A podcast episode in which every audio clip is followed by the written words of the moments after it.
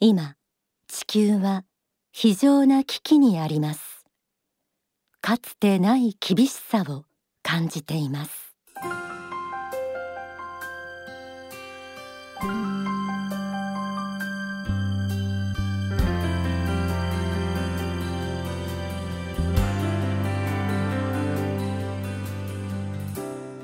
あなたを輝かせる心の目覚まし天使のモーニングコール。全国36局とハワイを結んで幸福の科学で説かれる教え仏法真理をお届けしている番組です。おはようございます。白倉律子です。先日花々を眺めながら緑道を歩いていたら四十からの澄んだ声が響き渡って心が洗われるようでした。皆さんはどんな週末をお過ごしでしょうか？週末の朝のひとときこの番組を聞いて学校では教わらない大切なこと霊的人生観を一緒に学んでいただけたら嬉しいです。地球の危機かつてない厳しさ。まあ、今日は朝からちょっとピリッとするような言葉で始めましたがこれはある視点から説かれた言葉。2023年の今という時代私たち地球に生きる人類の思想や営みをその視点から見ると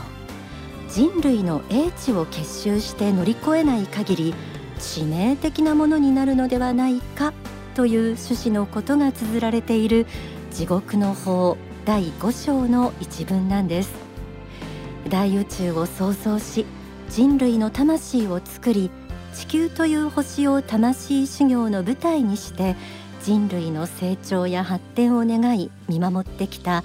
根源の神についても学ぶことができるのが幸福の科学です。今日はどんなテーマでお送りするか楽しみにお聞きください。まずは一曲お送りします。詩集青春の卵に収められている老人の手。大川総裁が12歳の時に記したこの詩に総裁自身が曲をつけました。歌は川村静香さんです。針金の柵に絡みつ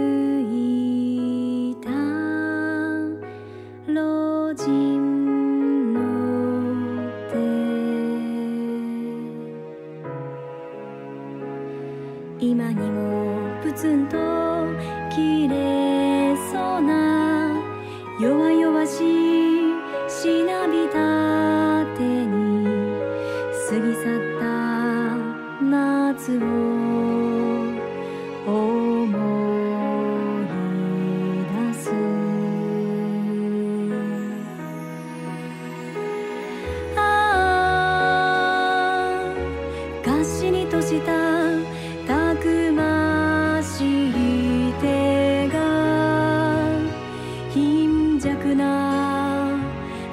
策を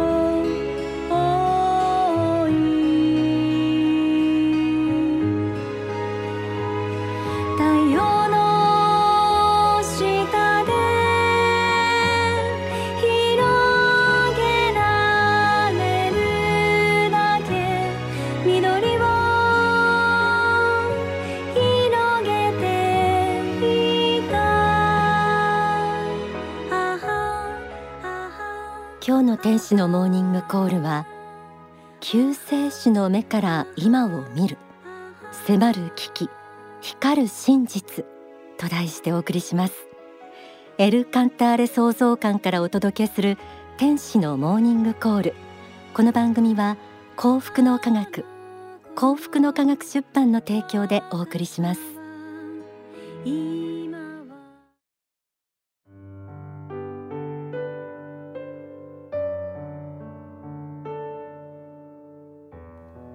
今は天使のモーニングコール。今日は少し視野を広げて今私たちが生きる世界の未来について考えてみたいと思います。え2023年が始まって早くも3ヶ月以上の時間が流れ皆さんはこれから先どうなっていくと感じているでしょうか？番組スタッフが去年2022年の終わりに東京銀座で街頭インタビューを行った際には半数以上の方が2023年はきっと明るくなる。もうそろそろ明るくなってほしいと願いを込めて答えてくれました。そんな期待とは裏腹に今私たちの身の回りや世界で起きていることを見渡してみると厳しい状況が続いています。急に電気代が高くなり買い物に行くたびに物の値段が上がっていく。その原因の一つとも言われている2022年2月末から始まったロシア・ウクライナ戦争は1年が経っても終わりが見えません。日本の経済や外交その他さまざまな問題抱えています。このままでは良くない。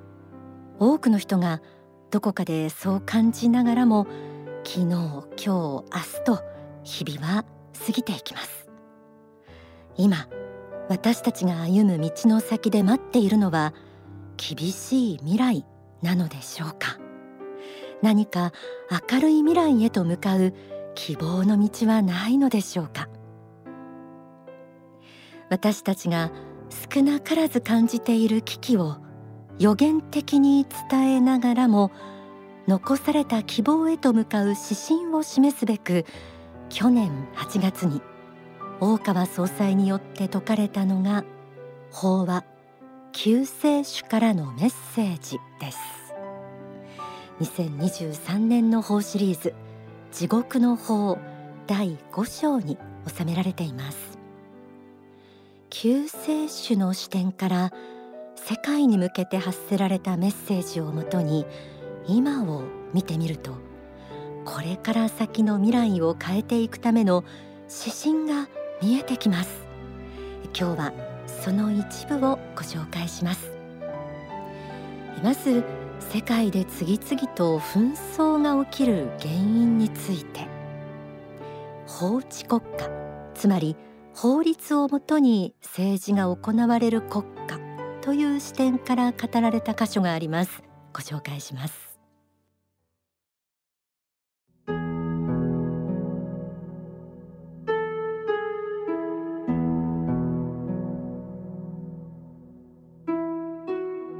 法治国家の思想が国別に法律を作る権能があるためにどうしても敵味方に分かれやすいということであり敵味方に分かれた国としての法治主義は善悪が逆転することも多くなるということです。自分の国の正義を世界に貫こうとすれば他の国にとっての悪になるケースが出てきております。どこの国も自分一国が成り立つような法制度を作りたがる傾向があるので他の国の法制度とは必ずしも合わなくなってきます。非常な危機です。こうした国内的な法治システムを国外にも広げようとする考えの中に軍事的な紛争や経済的な紛争も起きるようになってきております。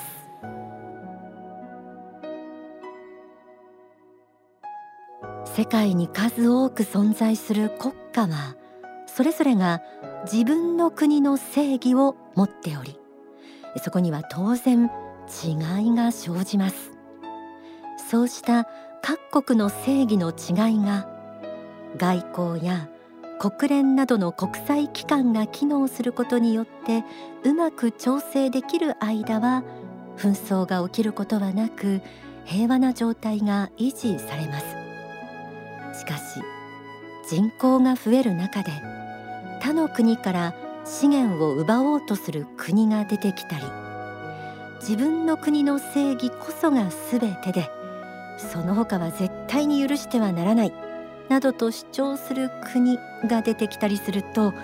突如平和は崩れ軍事的な紛争や経済的な紛争が起き始めます。え皆さんも思い当たる国あると思います。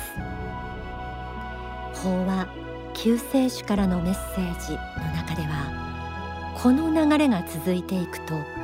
国家間の紛争を解決するために軍事力の増強と経済力の増大のための競争が起きると指摘されています。まさに強い者が弱い者を支配する弱肉強食の世界です。さらにはその勢力図を変える最終手段として核兵器の問題が起きてくるとまで言及されています。今の世界はまさにその核兵器が使用されるかどうかの瀬戸際まで来てしまっているようにも見えます。こうしたそれぞれの国における正義や正しさの違いから起きる問題を解決するのはかなり難しいものです。大川総裁はいずれにしても厳しい結果を迎えることになるかもしれない。としながらもその厳しい結果を避けるための指針をこう示しました。その箇所朗読します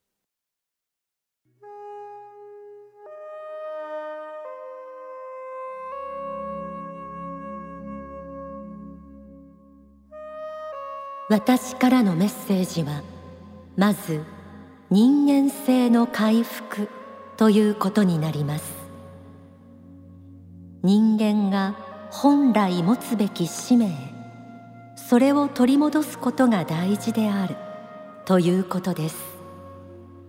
人間には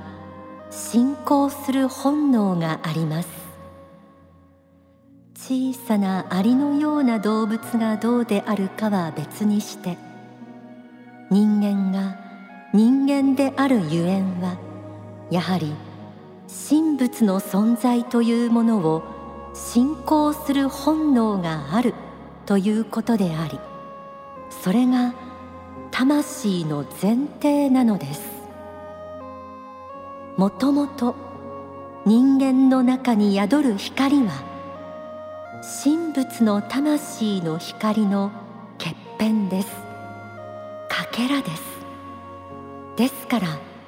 それを単なるチリアクタと同じにしてはならないというのは当然の義務であるわけです。だから今こそ精神的な戦いを始めなくてはならないと思います。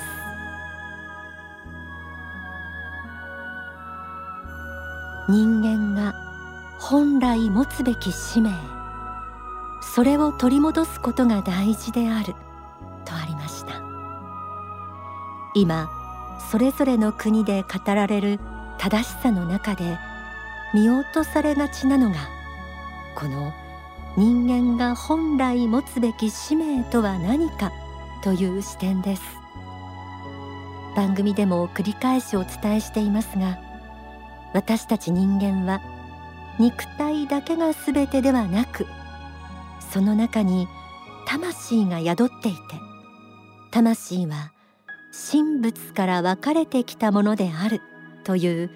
宗教的真実があります。私たち人間の中には神仏の魂の光のかけらが宿っています。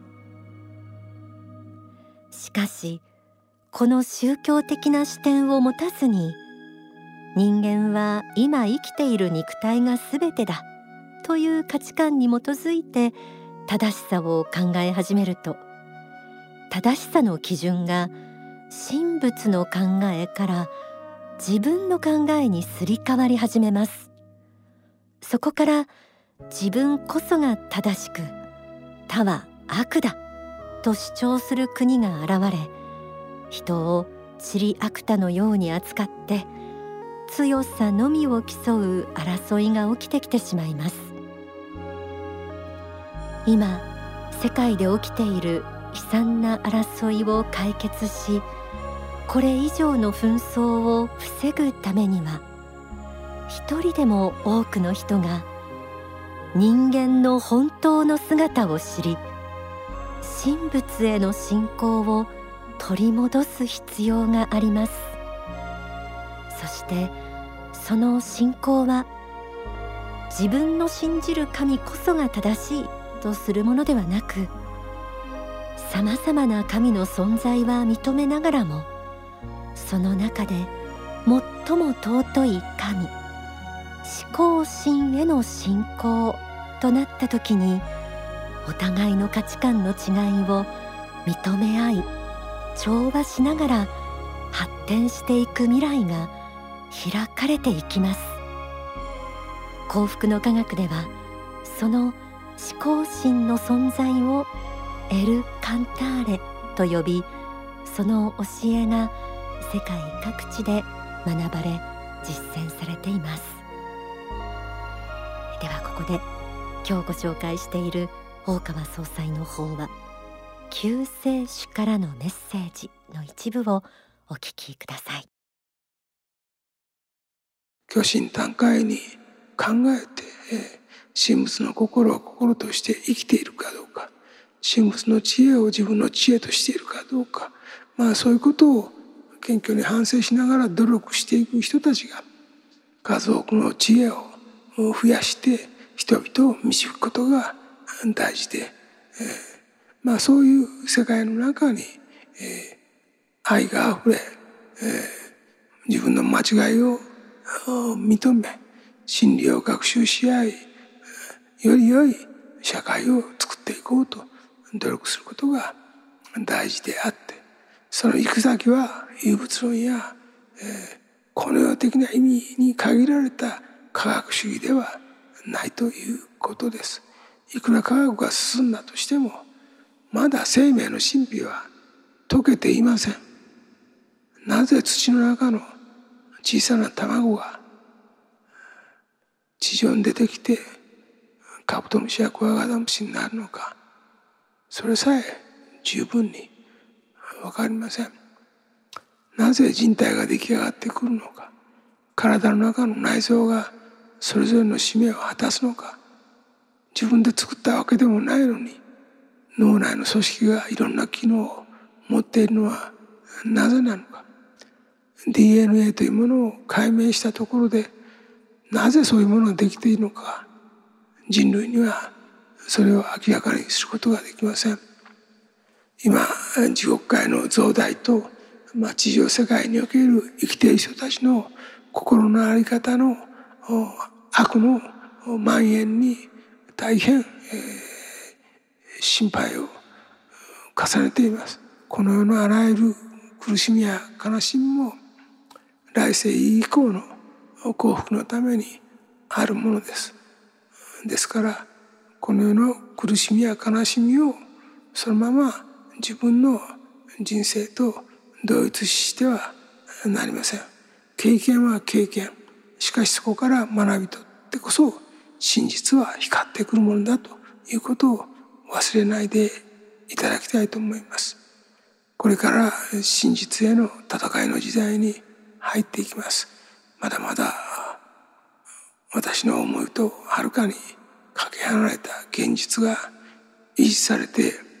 おります。どこまで我慢ができるかは分かりませんけれどもただ危機が近づいているし現に今起きている今危機の中を走っているんだということを知っていただきたいと思います。本当に尊いものを尊いものとして尊くないものは尊くないものとして見分けて生きていくことを望みたいと思います。救世主からのメッセージとして私から発されることは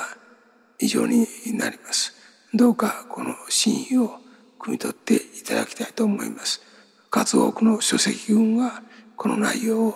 補っているものだと思います。どうか一人一人の心を救うというそういう大きな使命を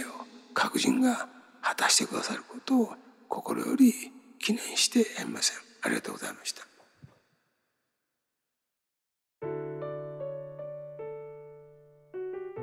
今日は法話救世主からのメッセージをもとに今世界で起きている問題を解決する道筋についてお届けしてきました。皆さんどう感じられたでしょうか？法話の中では信仰心を持った上で取るべき行動としての正しき心の探求愛知反省発展の四衝動などについても語られています。これからの時代の指針が見つかると思いますのでぜひ地獄の法第5章紐解いてみてください。またこの法話の全編映像もこの週末から全国の幸福の科学の支部や商社でご覧いただけるようになっています。こちらの詳しい情報はお近くの幸福の科学までお問い合わせください。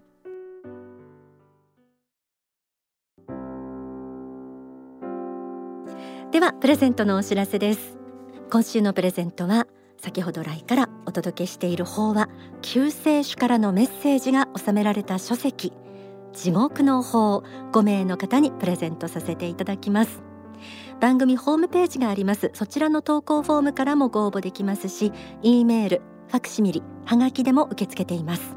E メールアドレスはメッセージアットマーク天使ハイフンコールドットコム M E S S A G E アットマーク T E N S H I ハイフン C A L L ドット C O M ファックス番号は零三五七九三一七五一零三五七九三一七五一。はがきの方は郵便番号一四一の零零二二一四一の零零二二。幸福の科学天使のモーニングコール係まで住所氏名年齢番組へのメッセージと放送日もお忘れなくご記入の上ご応募ください。それでは今週の天使のモーニングコールはこの辺で素敵な週末となりますように。この番組は幸福の科学幸福の科学出版の提供でお送りしました。白倉律子でした。